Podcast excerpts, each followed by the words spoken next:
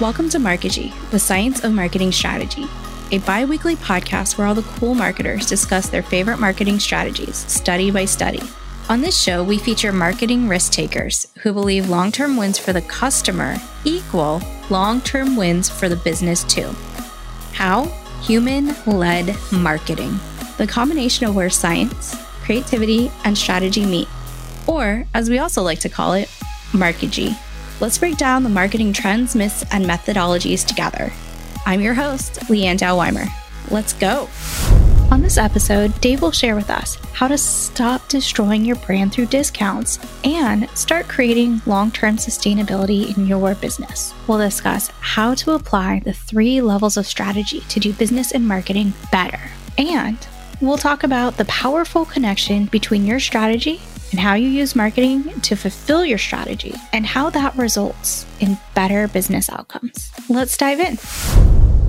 Good morning. Joining me is Dave Wakeman, a podcast host, consultant, and expert in profits, not promises. Dave, I'm so excited to have you here today. Could you tell me more about how you fit into this whole marketing thing and, and a little bit about your background?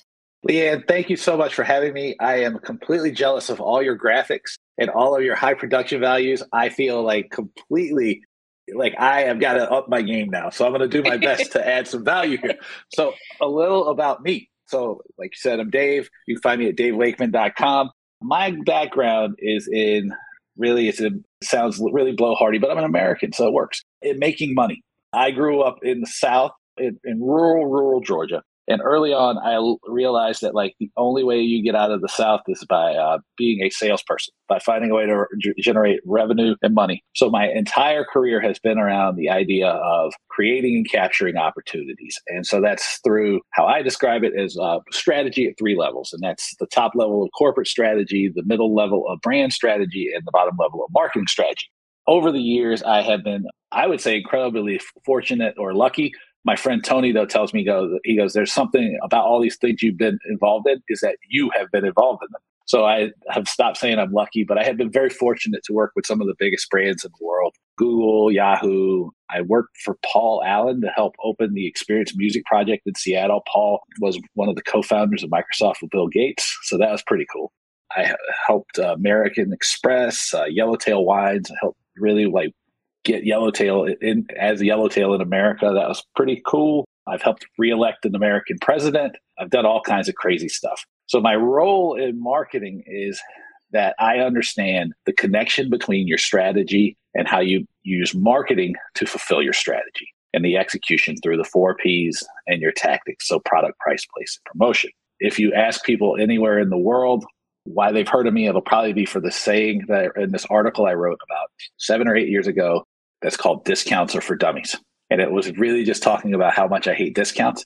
It has been translated into seven or eight languages now, and it had really fueled my ability to speak on four continents and then probably like 15 or 20 different countries. Love it. And and especially on the the discounts for dummies, huge believer in that. I definitely recall when like Groupon was really big and trying to dissuade people from using it, especially small businesses. I'm like, this is not how you do this. So, I mean, you've listed off so many impressive projects there and in work that you've done, but you also mentioned about the three levels. And that was something yeah. that came out during our last conversation. And th- this idea that strategy is never over. So, can we dive a little bit deeper into those. So I guess I'll start by saying talking about why strategy is never over and why I say that. And what I've found over the years is that most organizations don't have a strategy, right? I did research and it came back, it was about 55% of businesses don't have a real strategy. Everybody says they do, but most of those things are like tactics and they're like just uh, really spaghetti thrown against the wall to see what's done and what will stick. So most strategy becomes planning. And planning is like makes people fear strategy because they feel like, oh my gosh, we have to, you know, commit to this long term thing, right? And we're going to plan and we're going to like do research and we're going to do all these things. And then at the end, we're going to come up with this book. And I'm sure you've probably heard the analogy of the book that collects dust on the, the executive's bookshelf afterwards. But that's really what happens in far too many places. Most of the time, it's not a book now, it's just a file that never gets opened on somebody's computer again. But most planning is procrastination. And so people attack strategy like it's going to be like there's some kind of outcome. But really, strategy is just a, a, way for you to focus your thinking, right? I've spent my entire professional career at, when I realized what strategy was, focusing on simplifying it, right? And so the ultimate level strategy at three ways and why it's never done is because it's just a series of choices. And I, I use a framework in my wor- uh, workshops called uh, CFA. So choice, focus, and action. And what we want to do is we want to know where we're going, right? We want to have an ambition for our organization and we want to make a decision about what that's going to look like. So, what will success look like if we are successful in achieving our goals? Then we need to focus on that. And focus comes in two forms. It comes in the form of understanding what market we're participating in, like who is our buyer. And then it, then it becomes part of the choice that people are going to make. Why are they going to pick us over somebody else? Value proposition and then we take action, right? And we need two things to take action. We need to know what actions we're going to take and what resources we need to be successful. That never ends because the, the market's dynamic, right? There is this term that maybe you're familiar with, maybe your audience is familiar with called VUCA, you know, so volatile, uncertain. Oh shoot! Now I'm on the spot. uh, uh, complex and ambiguous. There, there it is. Uh, there you go. People, even I get lucky first thing in the morning. This is great. And so VUCA has become this kind of throwaway thing in strategy where everybody's like going, oh, you know, well, this is a VUCA environment. I don't need strategy to, to because I can't plan for anything.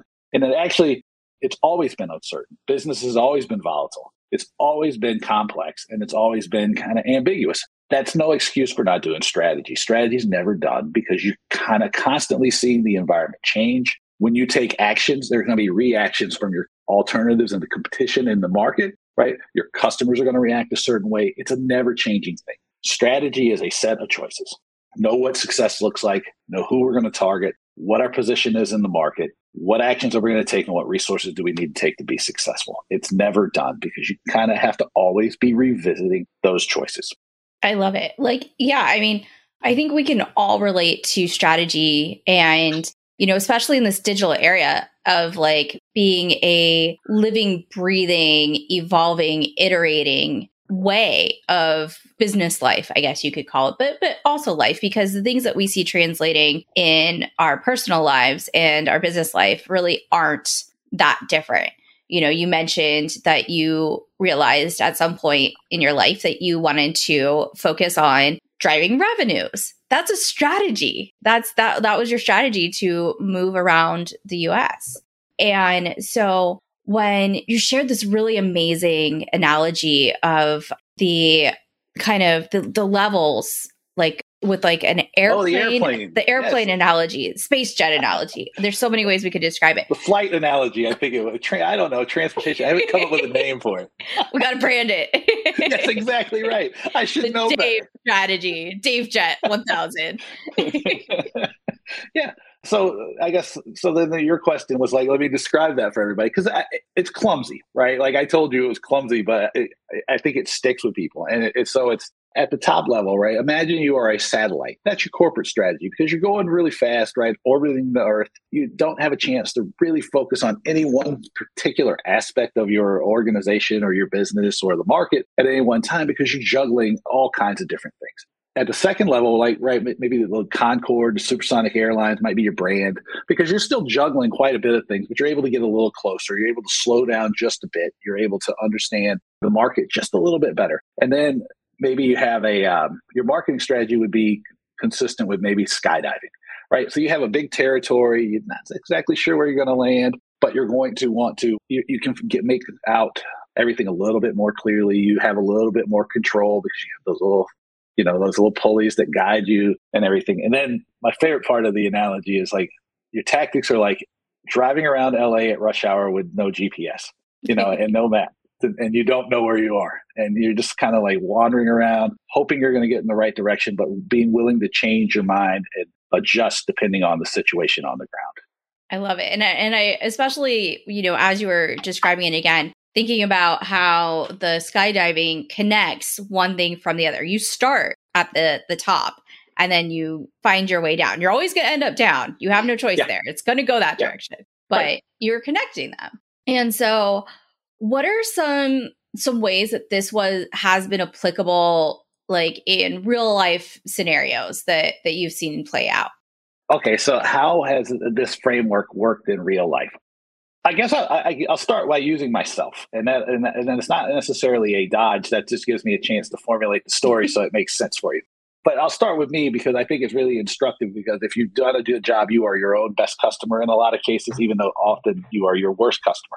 But just with me, right? So we'll go back to my origin story in the in the deep south and understanding the importance and power of revenue generation right that would be a strat a big big level it still is my you know my ambition if you will, for people is like, I want to help people understand how to create and capture opportunities.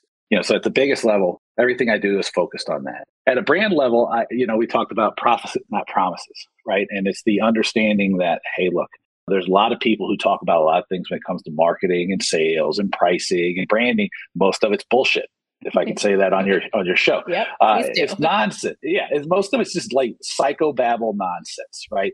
My brand is focused on something specific and it goes into those strategic choices, which is my position, right? So if I'm about profits, not promises, that has really cleared the lane for me because in relative terms, if you're talking about me versus a lot of people, right? Who talks about profits? Not very many people, right? Most people are talking about like, oh, you need a bigger brand because it's going to be good for your business. Oh, you're marketing because you got to like market to get attention for your business. You need to drive awareness. You got to get clicks and engagement. No, everything you're doing with me is about profits, not promises. That's rel- you know relative differentiation against most of the market. As marketer, I understand that like my biggest benefit, the way I get people to pay attention to me the most is speaking. So I do as many of these podcasts as I can. And I, I love to do them because I like to, I learned so much. I've already got a page of notes from like everything that we've been talking about. I write a lot. So you get like the business of value newsletter or all the stuff that's on my website, davewakeman.com you know, I do my own podcast. I do a lot of networking, right? But not like in the sleazy, like, here's my business card, bro. Give me a call. Let's go ahead. but like networking where it's like going, hey, you know, Leanne, what, you know, how's everything going? Is there anything I can do to help you? Right. It's like, you know, you know, or what, what are you, what, what's, what are, are you, is there anything you're struggling with or jammed up on? You know, like offering real value to people you know, and then I hope to get referrals, right? And, I, I've been fortunate that I do get referrals, and because I actively ask for them, and then I have been very good about hopefully giving people value for the money that they give me. so then tactically that plays out through you know pricing, product, place, and promotion.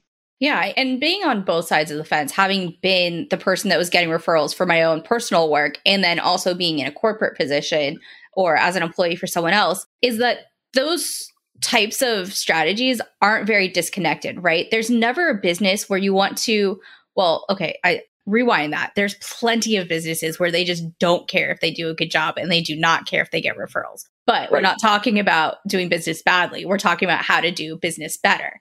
But there's so to that extent, if you want to do business better, there's never one where, you know, refining your processes, thinking through things, whether verbally or orally, distributing content, mm-hmm. asking for more business, whether it's in a direct sales or consultative or different mm-hmm. methods, and then doing a good job so you get referrals and you provide value to people. Mm-hmm. Those are somewhat universal concepts in my mind. What's your take on that?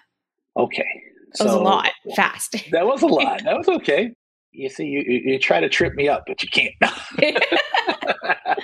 so referrals and doing business better. Okay. So I think it's interesting because we are really at a uh, time in history, right? Which is really, like I was saying before with VUCA, right? And that's this idea of everything being volatile. The, the volatility in the natural environment just seems to be higher than any time I remember it, right? And I think that that's really been the case for what are we in two, at least the last 14 or 15 years, if not longer you know, I'm, I'm, sure it was bubbling up even before we had the financial crisis in 2008. But that seems to be a real clear divide, like a before and after moment. And it seems after uh, bro culture and hustle culture and all of these like really kind of repugnant ways of doing business came to be even more dominant than maybe they were in the past. Because I, I'm not naive enough to believe that there wasn't that kind of stuff going on, right? Like right. we were talking about finance and some of the things that were going on in finance and you know, banking and real estate before we started recording. Uh, so I'm not naive, and I don't think that it's something new. I think it's just become overwhelming for people, right? You know, it's like the spam that you'll get on LinkedIn or like the way people like just spam you about everything. So that's business done wrong. And I think it's a, the fact that it's so prevalent and so common is really a sign of desperation, right? Yeah. And so people are desperate to, you know, find a way to like thrive and to achieve success, whatever success means to them. And so what that has created is an environment where people do business wrong. Like you, you know, it, yeah. and I mean, some some spam is benign. You know, I've I've definitely seen plenty of small business owners that just don't understand that what they're doing is spamming. And so there is that that level of sophistication. But on a corporate level, spam is not benign. It's oh yeah. well, some of these, the, this, a lot of the sa- what it, goes yeah. down is sales is just completely spam, and then it's sold to these poor kids because most of the time it's it's kids at this point as like the way that they can make it. They have to crush it, right? And they have to be phone crushers. They have to be like always be closing. Machines. Yeah, yeah, exactly. It, it's all crazy. And so I don't didn't want to dodge, dodge your last question. So what, how do I get to referrals, right? And I think it begins with your mindset, right? And you know, it's easy for me to say that, right? Because I mean, I've been I've had my own business for gosh, eight, 17, 18 years now. And then I had one before this, you know, and so much of it was my built on my personal relationships with people and so much of it is you know was founded in those the foundation of like i'm going to give you really great value i'm going to be a really great partner to you and i am going to get you know be somebody you trust you know and, and so it's easy for me to say that because you know these businesses predate any of these challenges that people are really struggling with now you know but it begins with that mindset right you have to start at some point and say like look no matter what happens, I'm not going to just like be a turn and burn operation. I'm not going to just like try to extract from people as fast as I can. I'm going to be a good partner. I am going to build a relationship with people and I am going to hopefully re- earn the opportunity to receive re- repeat business and referrals. It is not easy. I don't want to tell anybody that it is, you know, because it, you know it's not. It's competitive. The, the world is competitive, right? And there's tons of people who can maybe do something similar to what we do, you know. So it it is all built on relationships and it is built on a mindset. And, you know, the more people can find themselves the space to be able to operate in a manner that makes them feel good about the way they do business, I think the better off we are. But I know it's I know it's really hard for a lot of people because they're just hoping to get that next project, and that can make you do things you won't necessarily be proud of. Yeah, there's also you know kind of sidestepping a little bit but there was something you said about, you know, turn and burn or churn and burn. Yeah. Mm-hmm. And in my mind, this brings up this idea of long term sustainability. And, you know, that's something that really stuck out to me like 10 years ago and, and through grad school back in the distant past. But this, your business needs to exist for more than just today. And you can get that mm-hmm. short term win but what does that do to your long term strategy? And I feel like this is echoed in your discounts are for dummies mm-hmm. because mm-hmm. that short term win can totally infiltrate. I don't know what the word I'm looking for is. Maybe I need more coffee, but it can devalue and I've and seen can, your coffee cup. It's only as big as my head. You know, that's intentional.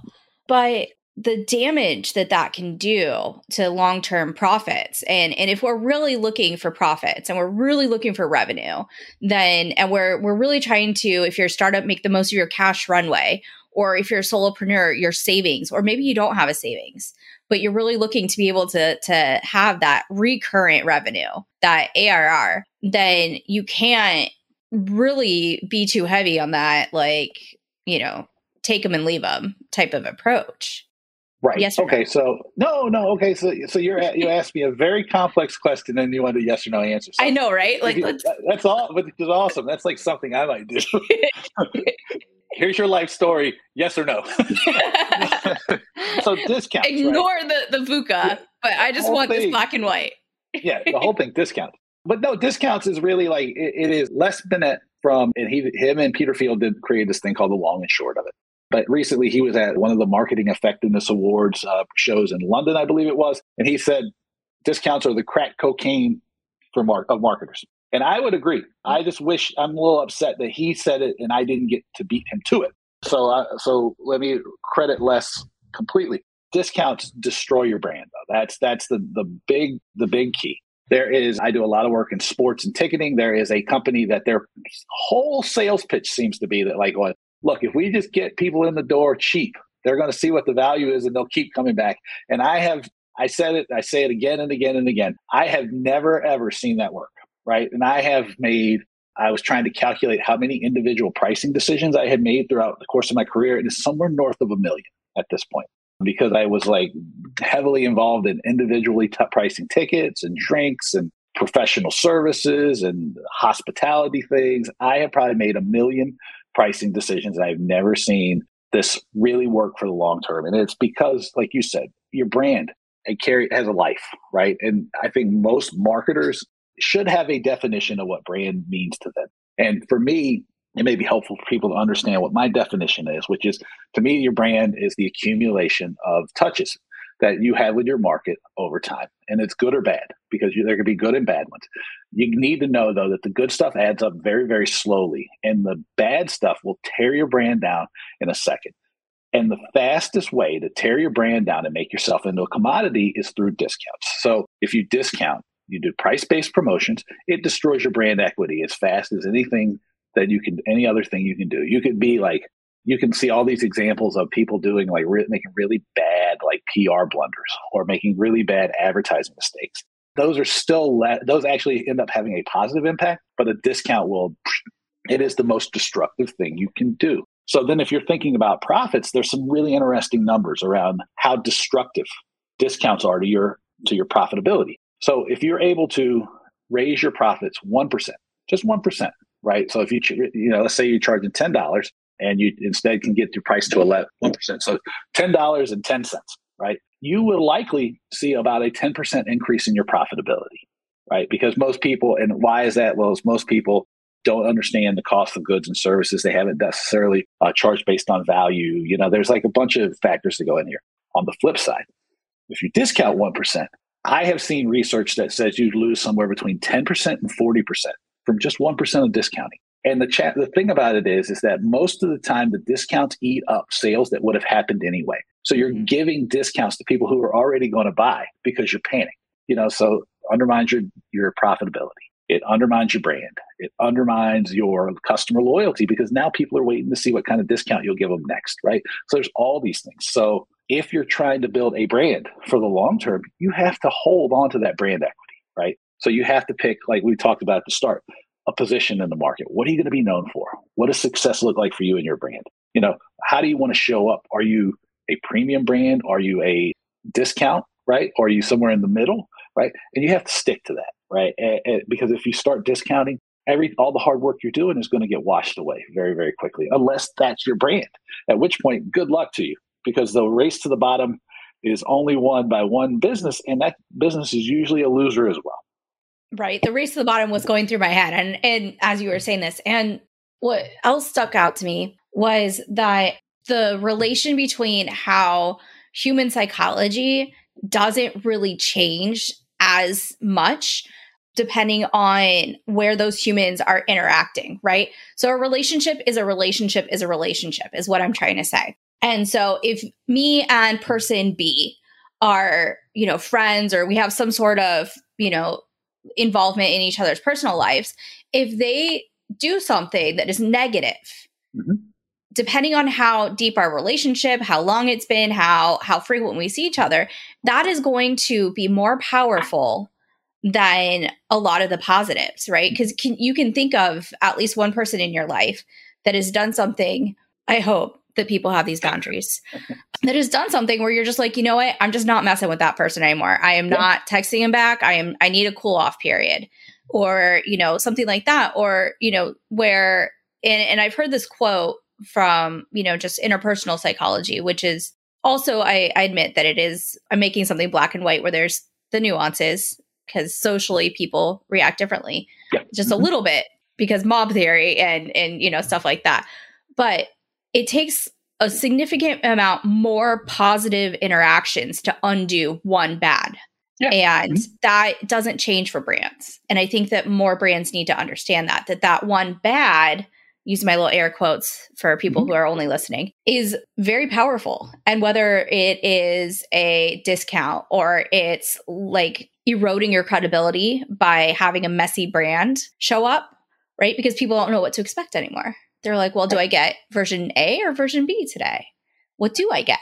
And it sparks something inside them. So you're going to say something. I want I want yeah. to capture that thought. Oh yeah, yeah, yeah. So what you were saying though is like, when am I get version A or version B? But see, that's actually where people run into trouble as well because they expect that, uh, like as a marketer, you expect and you think that people care about your brand, and they don't. They don't really give true. a shit. They they could care less unless yeah. it's you know. And the only instance that I really see this change is there's like some Apple fanboys, right? Like, you know, that, that is the, very the small following people. Yeah, exactly. Th- that happens with some some brands, right? But sports teams, right? Like, that, those are the only places where people care outside of like when they're going to make the purchase that I've seen. It's like you have an, a favorite entertainer, you have a favorite team, you have a favorite like kind of like entertainment option. Those are about the only times I've ever seen it work. Most of the time, nobody cares, right? So then, like, if you don't, if you have a sloppy brand, like you get an A or B, really what that does is that's just lessening the impact of anything you're doing, right? So it's not, it's not even uh, powerful enough to, to like be seen as a negative. It just is like you lose the opportunity, right? Yeah. And maybe what ends up happening is like people tune you out but like the, people just don't care and they care less if you don't know the story you're telling Right. And, and I want to like put my little asterisk on this because as I'm hearing it said back to me, I want to be very clear. I'm not talking about A and B testing. I'm not talking about multivariate testing. I'm not talking about that. I'm talking about like overarching big ones. So so just to clarify that like I'm not an idiot. I do think that A and B testing right. is a very important thing. Well, can I can I yeah. can I jump on that because the A and B because testing I think is great, right? Yeah, exactly. But part of the thing too is like I don't want people to confuse what you said about A and B testing because it's very important that like on your short term sales activations, you are That's, A and B testing things. Lay it down at the bottom. It's not in the oh, jet. Yes. It's not in the yeah. jet. No, no, no. That's down where my GPS is busted, right? We're talking about like when we're talking about this, we're talking about the big picture level, right? Like you can right. get one, two words into somebody's head, right? You know, so for me, it's profits, profits, profits, profits, right? you know, everything I come and do, I'm talking about how do you make money, right? I mean, you know, like so you you when you're A and B testing, you shouldn't be A and B testing your brand stuff because it's no. going to be nearly impossible to judge whether or not it's working or not, especially in the short term. The only time you're going to really start to see the impact of your brand building efforts is over time. You'll see your business grow, right? And it'll t- usually takes like two or three years before you really start to see the impact or you'll see it if you don't invest in it because then that stuff that you can a and b test that last click attribution becomes less and less effective. And you see that happen you know in as early as six months in some cases. But you know around that time about nine to 12 months you'll start to see those things be less effective because you haven't done any branding to support the call to action that's in your a and you know you're in your activation.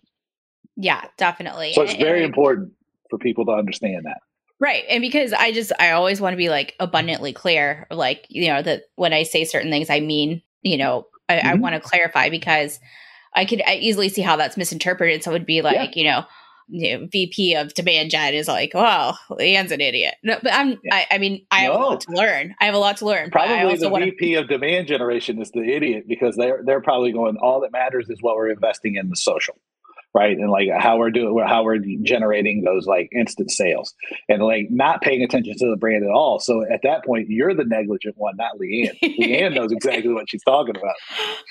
I, I it, but for, that's the problem. For people this listening only, that- I visibly cringed at his uh, what he said. I visibly cringed at only investing in social, not brand. Like very clearly that you have to in order to create true demand gen, right? Like Okay. Yeah, you, we, you have to, uh, well, oh, yeah. I'm not saying you don't invest in your social media. I'm saying that it is one tool. And I'm saying that one of the big challenges that the marketers deal with is that there like are people out there who tell you that the only thing that matters is like social media or like you know things that you can measure the ROI on and they're wrong. They're not just wrong because I'm saying they're wrong. They're wrong because the data doesn't back right? And yeah. you have to invest in both because if you don't have a brand, then you're a commodity. And if you're a commodity, then the only thing that's going to really matter is the price or the luck of the draw and where you place your ad. If you have a build a brand, it gives you pricing power. It gives you customer loyalty. It acts as a shorthand for people to make a decision, right? All of these positive things. If you are a commodity, it becomes price and luck. That's what it is. Right. But and there's there's like known established commodity products and services out there. Right. And I want to be so optimistic and be like, but you can take these commodities and level them up and make them oh, yeah. better than a commodity. Absolutely. You can take them out of that commodification role in the world and you can really start to to to support something bigger and better and greater, right? Like I come from the school though that says that you don't nothing has to be a commodity. Exactly. Right. That right. there's always a way that you can add value, that you can increase the brand equity of a product or service. You know, that you can reposition yourself, that you can niche down, that you can do something that allows you to not be a commodity. Being a commodity is the worst business model you can possibly have. Right. And and I think that if we look at any of these big it, I my mind goes to like foods because mm-hmm. you know, I'm the first thing I thought was peanuts because I heard of this thing in the south where they put peanuts in their sodas. Yeah, and absolutely so, true. Like, and I've never tried that. But if you look at peanuts and you look at Mr. Peanut, who is a very well-known American brand character, and that the fact that when we say peanuts we see like the little guy with his little see cane that. and his top hat mm-hmm. you it, it, it, takes it even though peanuts are like a true commodity like they are they are it, you couldn't tell what his peanuts taste like versus somebody else's at the store the generic peanut if you will the Costco cashews are the most high quality oh, cashews. So, yes, but no, this is true. They buy eighty percent of the most high quality. So it's not true. It's not actually like that true. There are differences, right? Like the farmers and growers. But if you didn't build Mr. Peanut, then you wouldn't know that, right? You yeah. would have no idea. And I don't even know if Mr. Peanut is the best peanut. I don't. But I just know I, there's that. One I know, that's of. the one I'm going to get. Same with like Coca Cola or Pepsi, or you know, there's so many things. And in another place where we saw that this rise above the commodification is Chipotle, right? I remember doing a report about Chipotle in school when it was like only in California, eh, only in the like this little like bubble of states in the West. And now, like, it's a known thing. Are you going to get guac? Are you guac level? like, yeah, yeah, yeah. and and so, you know that that's a that's an important conversation to have. Is that you don't have to uh, people feel stuck they're like well you know my product is a commodity or my product it, it, everybody could get it everywhere and it's like well but that that doesn't mean you have to do sucky marketing well you, i think if your point of view is that like i'm just destined to be a commodity then yeah i think you're, you're destined to be a commodity, you're going to be, be a commodity. And, and a good story goes back to like when i started out in nightclubs. And uh, so this is a story I, I, tell pretty regularly, but I'm going to tell a second part to this one. This I, I love this story. yeah, this is a good one, right? But I'm actually going to explain even further because we had uh, we were in the nightclub and it was called Trio, and so uh, our busy season was spring break because we were in Fort Lauderdale near the beach, and so everybody's trying to get kids to come to their clubs and their bars for spring break because that's like when the business is, is popping, right? And so you'd off have any number of really like crazy ladies' night programs, or you know, everybody drinks free programs. So we we went all in.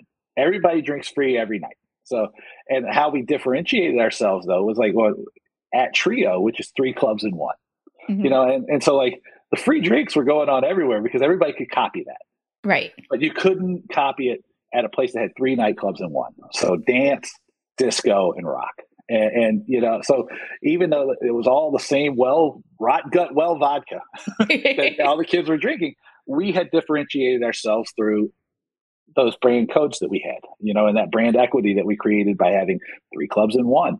It was still we were still buying the vodka from the same people at the same cost. I mean, you know, relatively speaking, you know, so that's one instance. But the most powerful way I learned about it, right, was that we had been tasked with increasing our check average a quarter. And this is the this is the story Leanne's uh, referencing here because this one's uh, taught me almost everything uh, like uh, such a valuable lesson that has stuck with me for 20 years since. And so I decided like what happens if I just ask people what kind of gin they prefer with their gin and tonic. And so what happened was I've discovered that people, no one sees themselves as a well gin drinker, a well gin and tonic drinker. So when you're at the club, everybody has a preference. And what you realize was like when some people see themselves as a Tanqueray and tonic drinker, and some people see themselves as a Bombay and tonic drinker. And now there's all these fancy things. I, I mean, I drink uh, Sipsmith when I have gin at home, you know, and that was wasn't even a, a thing back in the days. And what that showed me though was that like the cost of to me between a well gin and a premium gin was probably not even a nickel a drink. Mm-hmm. But the story and the branding and the relative differentiation in people's mind allowed me to charge maybe a dollar, a dollar fifty more, right? So instead of a four dollar drink, I was able to charge a twenty was that twenty five percent premium. Yeah. So they go to five dollars, and what was it? Five cent, you know, five cents. So I increased my profitability like a tremendous amount because the costs were basically the same.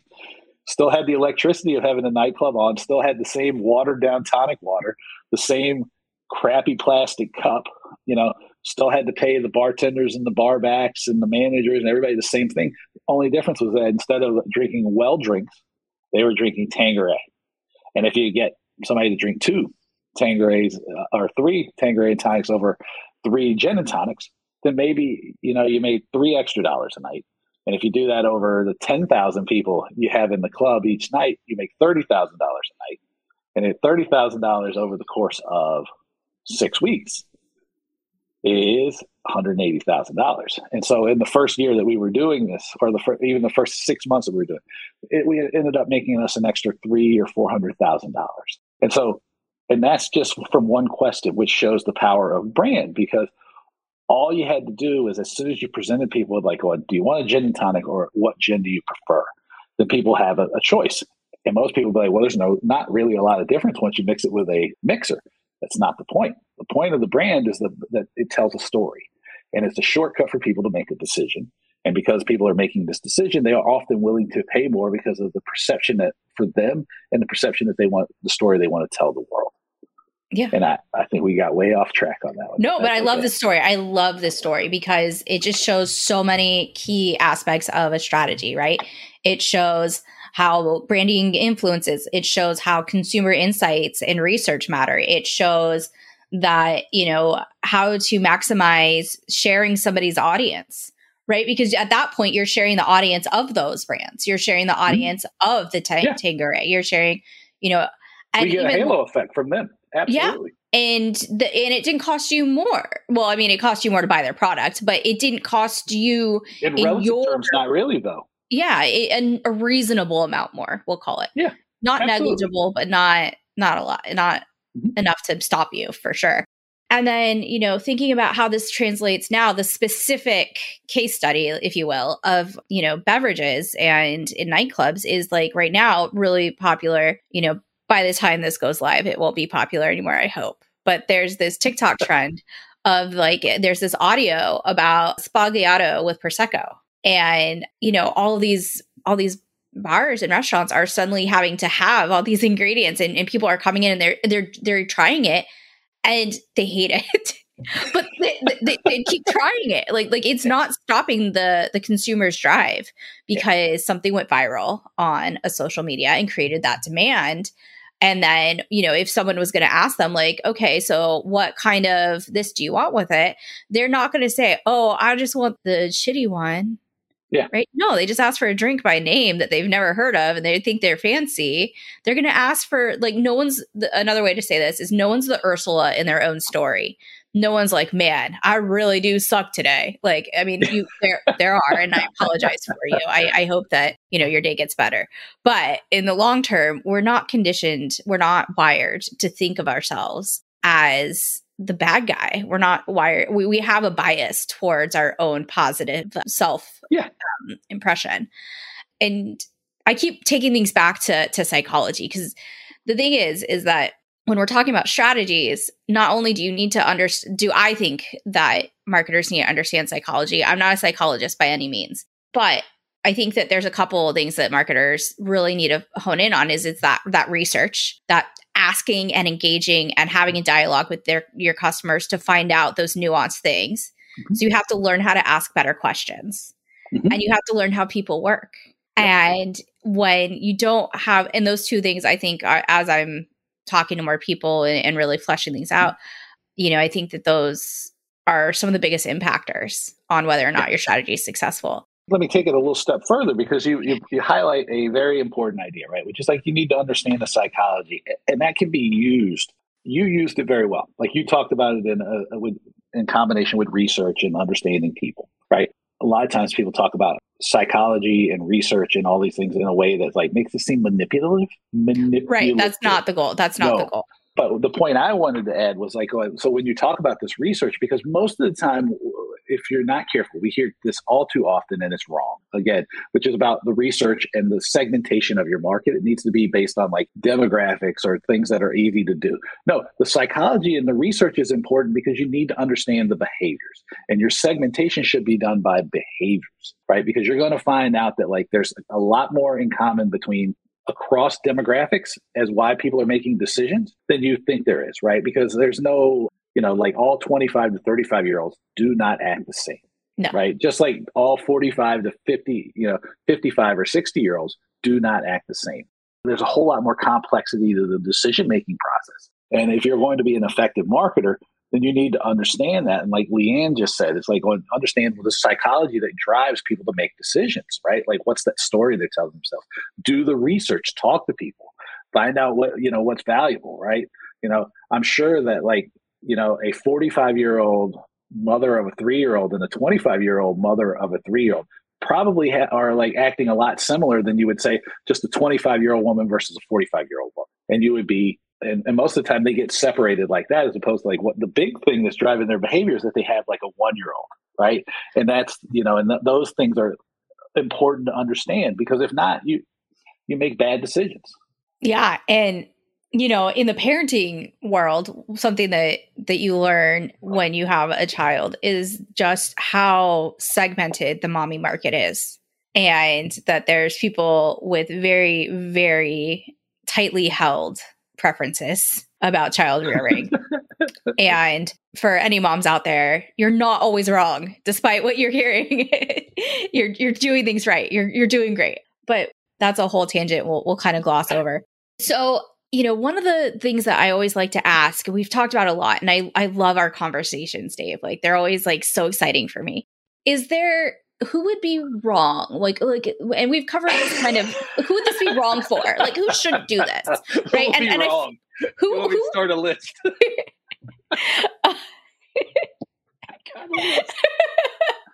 oh man, that was just I, I opened it up you, too far. But you know, we and we've I'm talked jotting about- it down right now. I've got a whole list for you. Tell me when you're ready. Okay, so so these strategies that we've talked about today in this episode, who don't they apply to? We've talked about how they don't apply to people who want to race to the bottom. They don't mm-hmm. apply to, to people that are cool in the commodification zone. We've talked to people. We've talked about how it's for people that aren't necessarily interested in getting generating profits, whoever they are. whoever they are. wrong. this is wrong for. This is wrong for people that want to have their business open in two weeks. But you know, is there any like niches or niches? I always say it one of the two ways.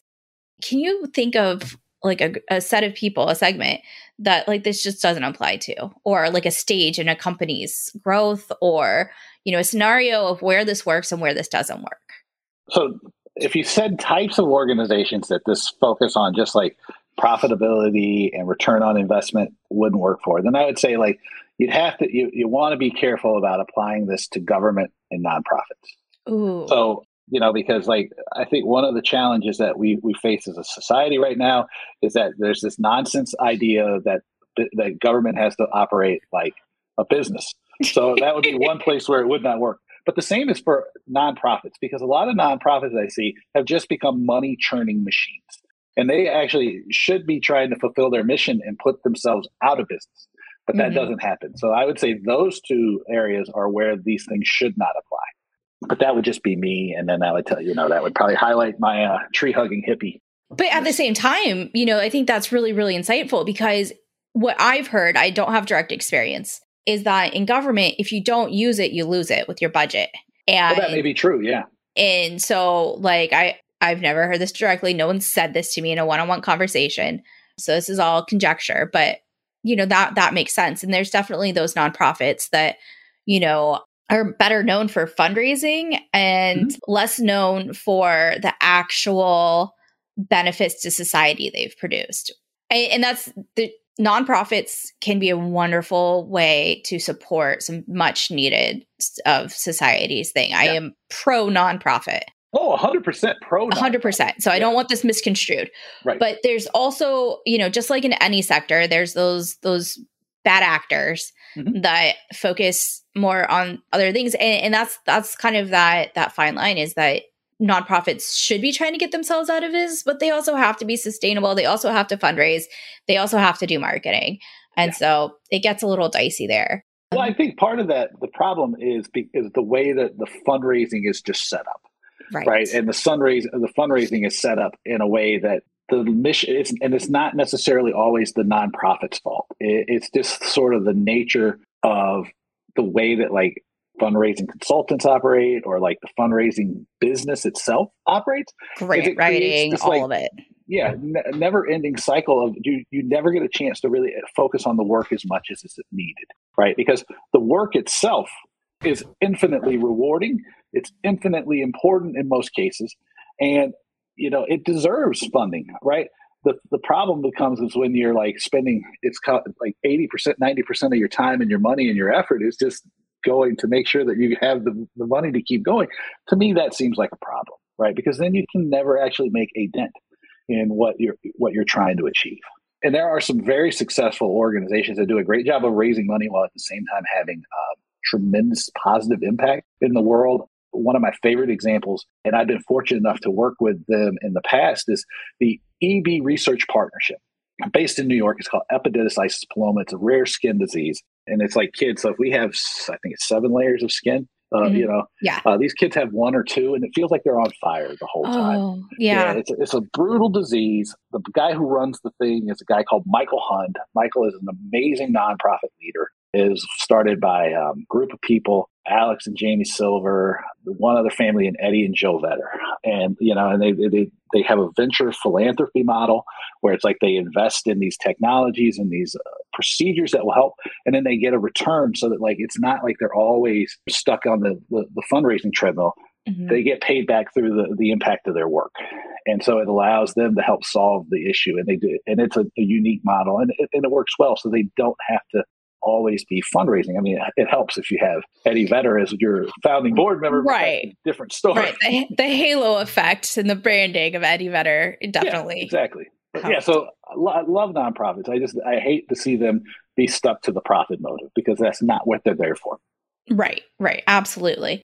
Who else is wrong? I got my list. Oh man. Uh, I think that we might have to to include the list at a, in a part two. but you know, and, I'm always but, happy to come back, Leanne. You know, I appreciate what you're doing here. So like I'm always happy to come back. I, I just love this conversation so much. I'm like, oh, like I, I know we have to wrap it up eventually, but there's so many golden golden nuggets in this and gems. Like like this is a really, really great conversation. I'm afraid to open Pandora's box here. Where do you think marketing is going? Looking forward right? Because because we can look back at what's you know happening in this current environment with all this volatility and ambiguousness and, and i've got my thoughts but what are your thoughts today on where you think as an industry marketing is going? That macro level view. All right let me let me answer it with, with three points.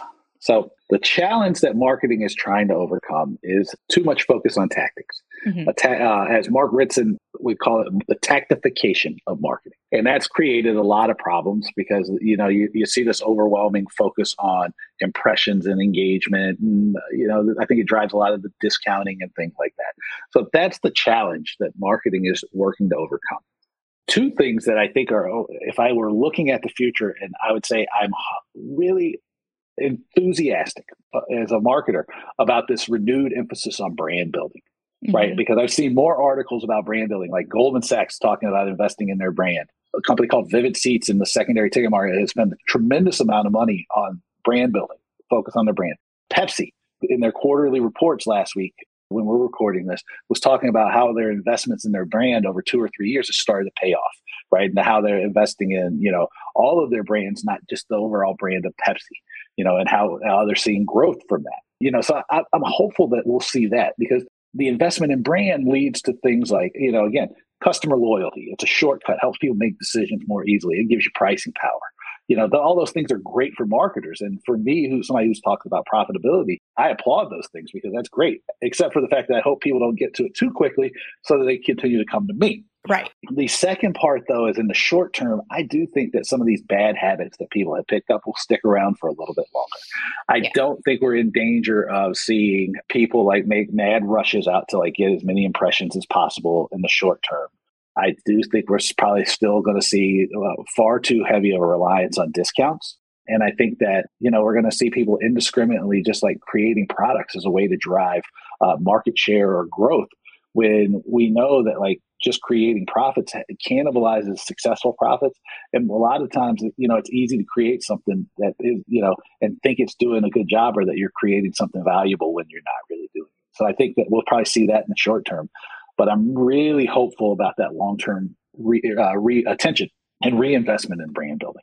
Yeah, absolutely. I think that there's just so many fewer barriers to entry that mm-hmm. you have to differentiate yourself and you have to do it clearly and early and often. You know and i think it's it's really important to see the you can you can hear me thinking right now but there's a lot going on in the world with with the the quickness and the speed of these changes in the environment and the volatility. And i think that to some extent that that's just going to become more background noise for for holding to a true brand strategy and and that's that top level you know because if there's a fire drill every day who are you when there's not a fire drill? And at some right. point you have to say you know what?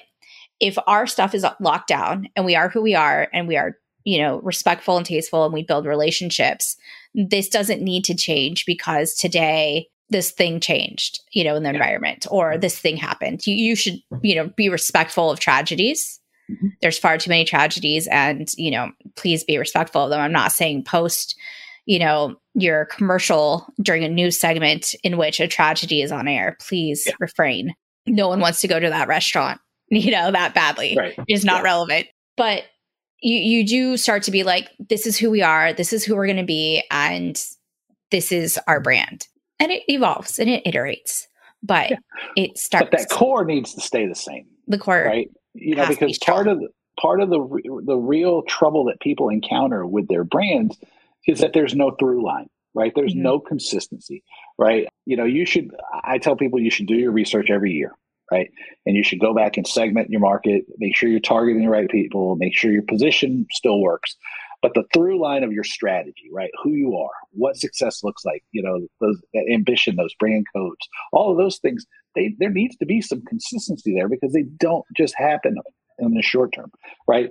And within that, uh, this through line with the brand codes and your ambition, there's great room to play, right? Like, mm-hmm. so if there is a, a and, and you want to do some news jacking, right, or something, or if you need to respond to a news event, or you need to tone something down because of a tragedy, or you know, some whatever the case might be, there's still room to do that without losing the core.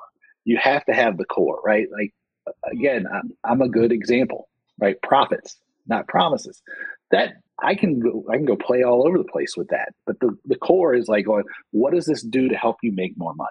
Right? What does this do to help you be more profitable? You know, it, that's the key is like going, no matter what tactic you use, the strategy is there. Right? right. The strategy is we're going to be, you know, we're going to be the best, you know, like Alabama. I went to the University of Alabama, well, the best football team in the country, right? They lost to Tennessee on Saturday, which sucks. But the thing is, is like we're still focused on being the best team in the nation. All right, you never lose sight of that, right? I'm always focused on profits, no matter what I'm where I'm playing. It's going to be something about getting people more profitability, right? You know, and that that should apply to every business. Yeah, definitely. Or organization, even if you go back to the government and the nonprofits that we're we were talking about where this stuff doesn't work. That part does. Because branding is just as important for your country, right? Or like your institutions as it is for any other business. Yes, yes, agree. And as you were talking, I, I think that there's also this understanding that that difference between the levels, right? Because if somebody is promising profits on that tactical GPS, mm-hmm. like we're turning right and this is going to get you a thousand dollars level, that's wrong. Uh, but well, if someone's there's th- plenty of tricks you can play. You can yeah, play. yeah, yeah, But that's that's like, where you start to get that's a red flag. That's a red flag. If if you have an like an SEO person saying I'm going to get you five thousand dollars more per month, like click here. Mm, maybe don't maybe don't. Yeah. Maybe don't. But but on this higher level of you know way up in the jet, focusing on profitability from that level and being able to funnel it down or fine tune it or whatever phrase you want to say to make it happen is completely different and, and realistic. It takes work. It's not easy. It doesn't happen at the flip of a switch. Yeah. But unless things are just really, you know, there's always the low hanging fruit in which case, awesome yeah. to fix. But it, it does take time, it does take consistency, and it does take informed strategic choices. Yeah, exactly. And, and you have to be willing to say that I'm going to do some things and I'm not going to do others. Exactly. Because it's it's not so much about like what you will do, it's more about what you're not going to do. Right? Mm-hmm. Because we all have, are so overwhelmed with the amount of things that we can do it's what we're not going to let our attention go to that's most important right because you have to be able to say i get distracted you know get distracted by whatever new tool or new idea or new whatever is going on you got to go like look this is my customer this is why they're going to pick me these are the actions that are going to get me there i can't get distracted by this other stuff and that's where people get jammed up because it's noisy out there there's a lot of people there's always people telling you like this new thing is this new bottle. It's going to fix everything. This yeah. new platform is going to solve all of your problems. And the truth is, no. What's going to probably solve your problems is having an understanding of what direction I'm going in, what success is going to look like. Let me understand who my customer is. You know, who who am I targeting? What's my position in the market? How am I going to express that to people? what actions am I going to take and how, you know, what resources do I need to be successful? And you keep focusing on that because that may bring that new tool into the conversation, but it's not a requirement, right? Unless right. it is for you.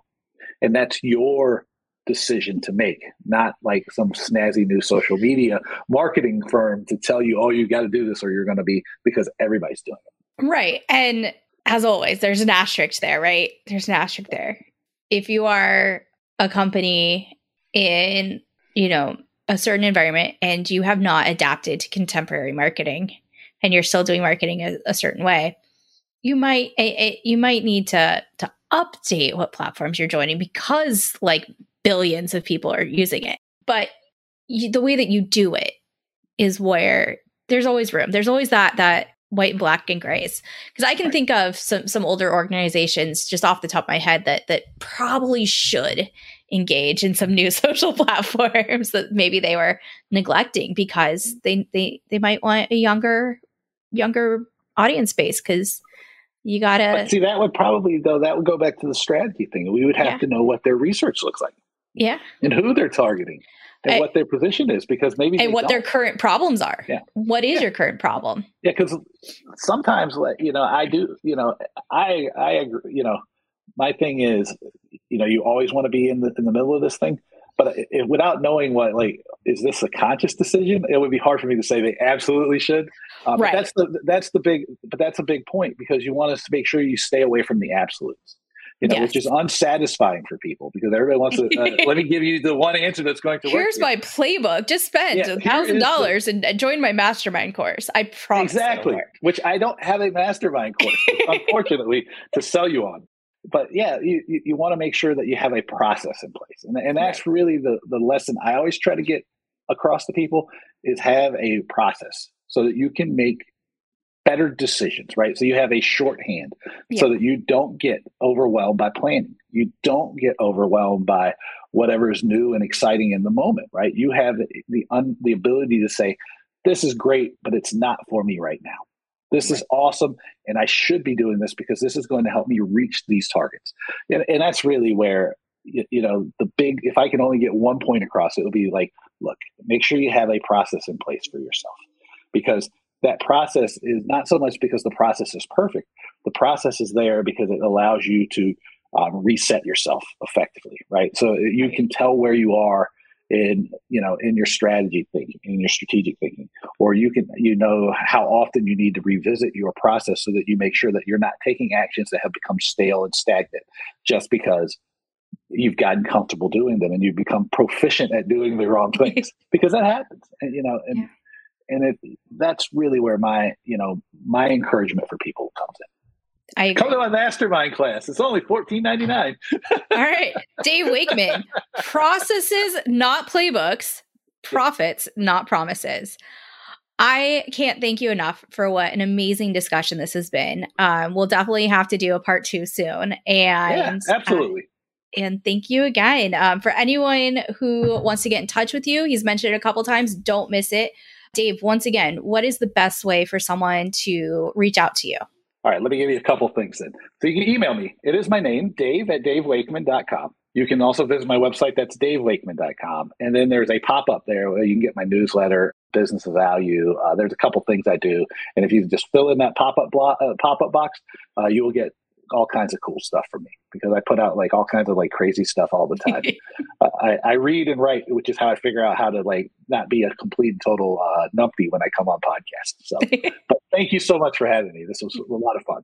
Thank you so much. And thanks for listening to everyone. This has been Markigy, a strategic marketing podcast. Biweekly, we share our ideas, our conversations, and we can be found wherever podcasts are. Thank you again. Bye.